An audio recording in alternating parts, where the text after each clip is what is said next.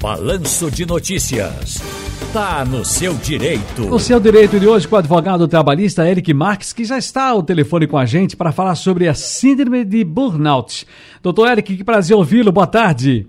Boa tarde, Ciro. Boa tarde a todos os ouvintes da Rádio Jornal. Gente, olha, definida como transtorno de ansiedade relacionada ao trabalho, a síndrome de burnout agora é considerada pela Organização Mundial de Saúde, OMS, uma doença ocupacional, CID-11.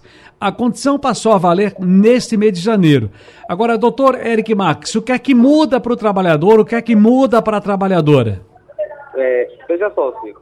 A partir de janeiro, agora desse ano, a OMS considerou a síndrome de Burnout, né, que é aquela síndrome decorrente a excesso de trabalho, como uma doença ocupacional. Ou seja, aquele trabalhador que for acometido da síndrome de Burnout, e que for afastado pelo INSS, né? ou seja, for diagnosticado por um psiquiatra com a síndrome de Burnout, é, no caso decorrente da, do excesso de trabalho, ele vai, ele vai ser beneficiado através de um auxílio acidentário, né? Ou seja, esse trabalhador ele vai ter, além do afastamento, né, pelo INSS, no caso, se o médico der um afastamento de mais de 15 dias, ele vai ter uma estabilidade, né? De 12 meses quando retornar ao trabalho, né? E aí é interessante que os empregadores eles, eles fiquem atentos, né? É, nesse excesso de trabalho, em metas, em metas que são inatingíveis, em assédio moral, em assédio sexual, e principalmente nesse, nesse tempo aí de pandemia, né? Uhum. E muita gente está aí em home office, pensa, pensa que está trabalhando menos, mas está trabalhando muito mais, né? Os trabalhadores agora, portanto, terão direito ao afastamento por licença médica, estabilidade e, em casos mais graves, a aposentadoria por invalidez por conta da síndrome de burnout, o estresse crônico do trabalho. É assim que a gente entende? Exatamente, Ciro. Você falou corretamente para o nosso ouvinte da Rádio Jornal ficar bem informado como sempre.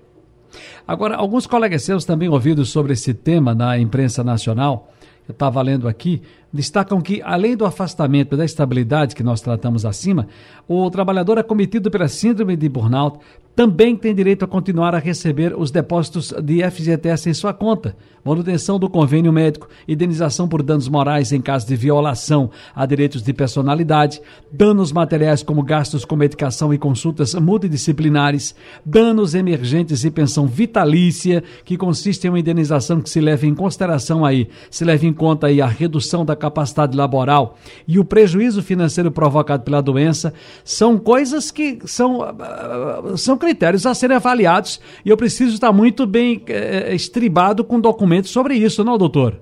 Exatamente, Ciro. Veja só. O que, é que acontece? Quando, quando o trabalhador ele é afastado do trabalho, o, tra o contrato de trabalho dele fica suspenso, né? Ou seja, ele tem todos os direitos que o trabalhador teria é, se estivesse efetivamente trabalhando. Tanto é que não pode ser dada baixa na carteira desse trabalhador. O contrato fica suspenso, tá? E aí ele, a empresa é, é obrigada a efetivar o depósito FGTS e, e todos esses, esses, essas, essas modalidades de indenizações, benefícios da empresa que forem efetivamente devidas ao trabalhador. Uhum. Ele só deixa de ter é, é, direito a isso quando ele, se ele for aposentado por invalidez.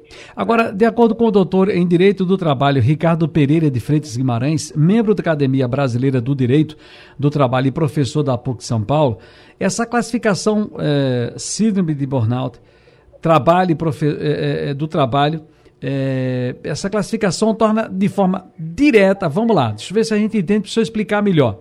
Essa classificação torna de forma direta a ligação da doença com o trabalho o que acaba por gerar responsabilização para o empregador, para a empresa, para o patrão. Mas a advogada, colega sua, Lauriane Lins, ressalta que para configurar a síndrome como doença ocupacional, essa síndrome de Burnout, é necessário provocar, uh, aliás, provar a relação entre trabalho e doença. E aí a minha cabeça foi embatucada, doutor. Veja só, Ciro, vou explicar bem direitinho aqui para você e para o nosso ouvinte da Rádio Jornal. Porque um está um né? tá dizendo, pelo que eu entendi, um está dizendo o seguinte, olha, A responsabilidade. Um tá outra, né? a, a, responsabilidade aqui é da empresa. O cara ficou doente, a empresa é responsável por ele a partir de agora. Aí vem a colega e diz: Não, não, não, não, peraí, é preciso que eu prove aqui que isso aqui foi causado pela minha empresa. É, veja só, Ciro, o que, é que acontece? É, a síndrome de Burnout, como a gente estava explicando aí anteriormente, é uma síndrome decorrente do excesso de trabalho. Ah. Né? E para que o trabalhador seja afastado pelo INSS e efetivamente seja constatada que essa síndrome foi decorrente do excesso de trabalho, tem que ter um laudo médico, né? E aí, esse laudo médico ele é emitido por um psiquiatra, tá? E, esse, e aí, se o laudo médico for além dos é, 15 dias, né? A empresa arca inicialmente nos primeiros 15 dias e depois quem arca é o INSS. Hum. Com essa nova classificação do, da, da OMS, da Organização Mundial de Saúde, já fica claro, é, bem claro aí para todo mundo, que a síndrome de Burnout, ou seja, aquele estresse, aquela estafa, aquele cansaço, aquela irritabilidade que o trabalhador tem por fazer muita hora extra, por ter metas inatingíveis, é definitivamente uma doença do trabalho. Então, ela merece ser é, tratada dessa forma, ou seja, com todos os benefícios, né? Com a estabilidade é, é, é acidentária. Inclusive, Ciro, é interessante até colocar aqui para o nosso ouvinte que quando esse trabalhador retornar para o trabalho, ele vai fazer uma reabilitação, né? E aí ele tem direito a receber metade do salário dele até ele se aposentar é, quando ele retornar ao trabalho. Isso é um benefício B94. Muita gente não sabe disso e é interessante o ouvinte da Rádio Jornal e estar tá ligado no seu programa também ficar ciente disso. Ok. Nós conversamos aqui, foi um prazer. O filho do doutor Eric Max, que é advogado trabalhista. Doutor Eric, por favor, vira, vira, vira a página aqui para um assunto muito em voga e muito importante também. O profissional com sintomas de gripe, resfriado Covid-19, tem direito ao afastamento do trabalho mas para isso vai precisar de um atestado médico prevendo a duração da licença médica ou os dias em casa poderão ser considerados como faltas. Está correto isso? Quem define a minha quarentena?